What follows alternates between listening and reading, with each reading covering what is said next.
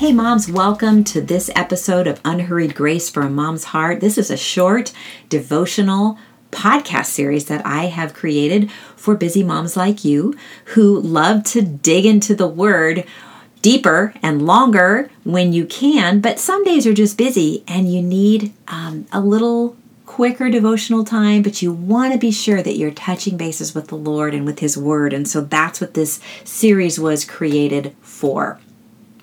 Now, if you haven't checked out my devotional, Unhurried Grace for a Mom's Heart, 31 days in God's Word. I want to encourage you to do that because many of the entries that I read and share with you come from that devotional. Um, I wrote it specifically for moms and really even more specifically for homeschooling moms. And I'm just sharing with you the things that the Lord has shown me over the years um, when it comes to applying His Word to motherhood and to homeschooling. So, again, check out Unhurried Grace for a Mom's Heart. Um, you can find it on Amazon. Today, we're going to be talking about redemption in motherhood. I'm going to start by reading Isaiah 61 or excuse me, 64, 1 through 9. Oh, that you would burst from the heavens and come down, how the mountains would quake in your presence. As fire causes wood to burn and water to boil, your coming would make the nations tremble. Then your enemies would learn the reason for your fame.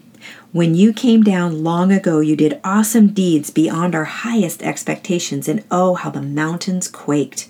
For since the world began, no ear has heard, no eye has seen a God like you who works for those who wait for him. You welcome those who gladly do good, who follow godly ways, but you've been very angry with us. For we are not godly. We are constant sinners. How can people like us be saved? We are all infected and impure with sin. When we display our righteous deeds, they are nothing but filthy rags. Like autumn leaves, we wither and fall, and our sins sweep us away like the wind. Yet no one calls on your name or pleads with you for mercy. Therefore, you have turned away from us and turned us over to our sins. And yet, O Lord, you are our Father. We are the clay, and you are the potter. We are all formed by your hand. Don't be so angry with us, Lord. Please don't remember our sins forever. Look at us, we pray, and see that we are all your people. I often tell moms that they have the most important job in the world because they do. I also tell them it's a very powerful role the enemy would love nothing more than to destroy. When discussing the importance of motherhood, most of us probably think of how influential we are in our children's lives.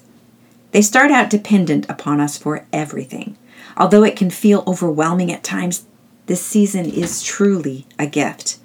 A part of every woman was made to nurture, so the gratification we feel as we care for our babies is tangible during this time. But this dependency upon mom is only temporary. The natural course is that our children become more and more able to take care of themselves. We, in many ways, are waiting for them to grow up. And in the meantime, our hands stay busy. For the believing mom, much more can occur in motherhood than simply raising children. We can start to become more like Jesus. As we seek Him with our whole hearts, we undergo a deep transformation that carries an eternal impact. In Isaiah 64, 1 through 4, so the first four verses of the passage I just read, the prophet declared the greatness of God, his mighty deeds, and how he works on behalf of those who wait for him. This is our reality. The things we need most will be achieved for us by the labor of God or not at all. He is the strong one. And just as our young kids are dependent upon us, we are dependent on Him. Unfortunately, we often forget this dependency, and in forgetting, we can all too easily give the enemy a foothold in our lives. We can get caught up in trying to be the perfect mother, or at least, at the very least, not ruin our kids for life.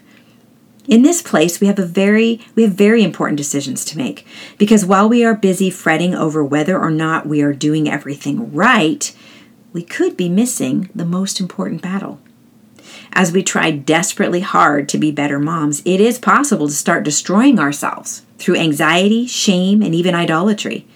Especially when I first started mothering, there were many, many things that took up far more space in my heart than they deserved. I was anxious about so much. That was really a waste of time.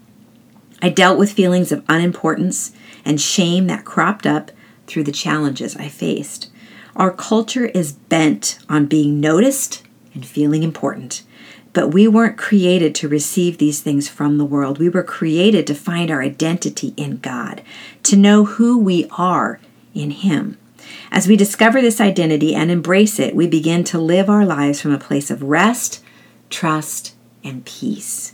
God has something far better than our human attempts, but we need to choose to cooperate with the redemptive work that He wants to do through motherhood. All of us bring baggage into this mom role, and God intends to redeem all of it. Everything. His heart toward us is unceasingly good, pure, and perfect. For every step we take toward Him, He more than meets us with His unmatchable warmth and grace. I'd love for you to take a few minutes to jot down or even just meditate for a couple of minutes on what God is saying to your heart? What do you feel like He's saying to your heart right now through this word today? You can even pause the podcast if you want to reflect on that and maybe jot it down in a journal. The other thing you can do is jot down in a journal or meditate on what your heart is saying to God. This is our place where we pour our hearts out before Him and we're honest, just gut level honest with Him. Be raw and real with Him. He already knows the truth, right? So let's just be, not be afraid to be real with Him. He's not offended by our weaknesses.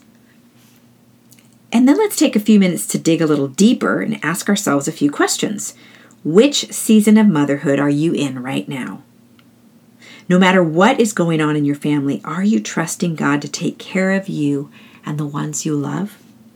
As you wait on Him in faith, consider Isaiah 64 4 and understand how true it is in your life. For since the world began, no ear has heard and no eye has seen a God like you who works for those who wait on him. Let's pray. Father God, we thank you for this good word today. Thank you for reminding us of, of the many, many ways that you bring redemption into our lives through motherhood. God, motherhood is a sanctifying place to be, it's a place where you make us more like you. And it doesn't just happen we need to cooperate with that redemptive work that you are doing in our lives. God, help us to recognize what that is right now, today, and to walk in obedience to it. Lord, we want to be more like you. We want to model for our kids what it looks like to walk an authentic Christian walk with you, Lord, and to allow you to do the work in our lives that you want to do. God, help us to find our identity in you, God. We love you. We thank you that we are daughters of the King. In Jesus' name, amen.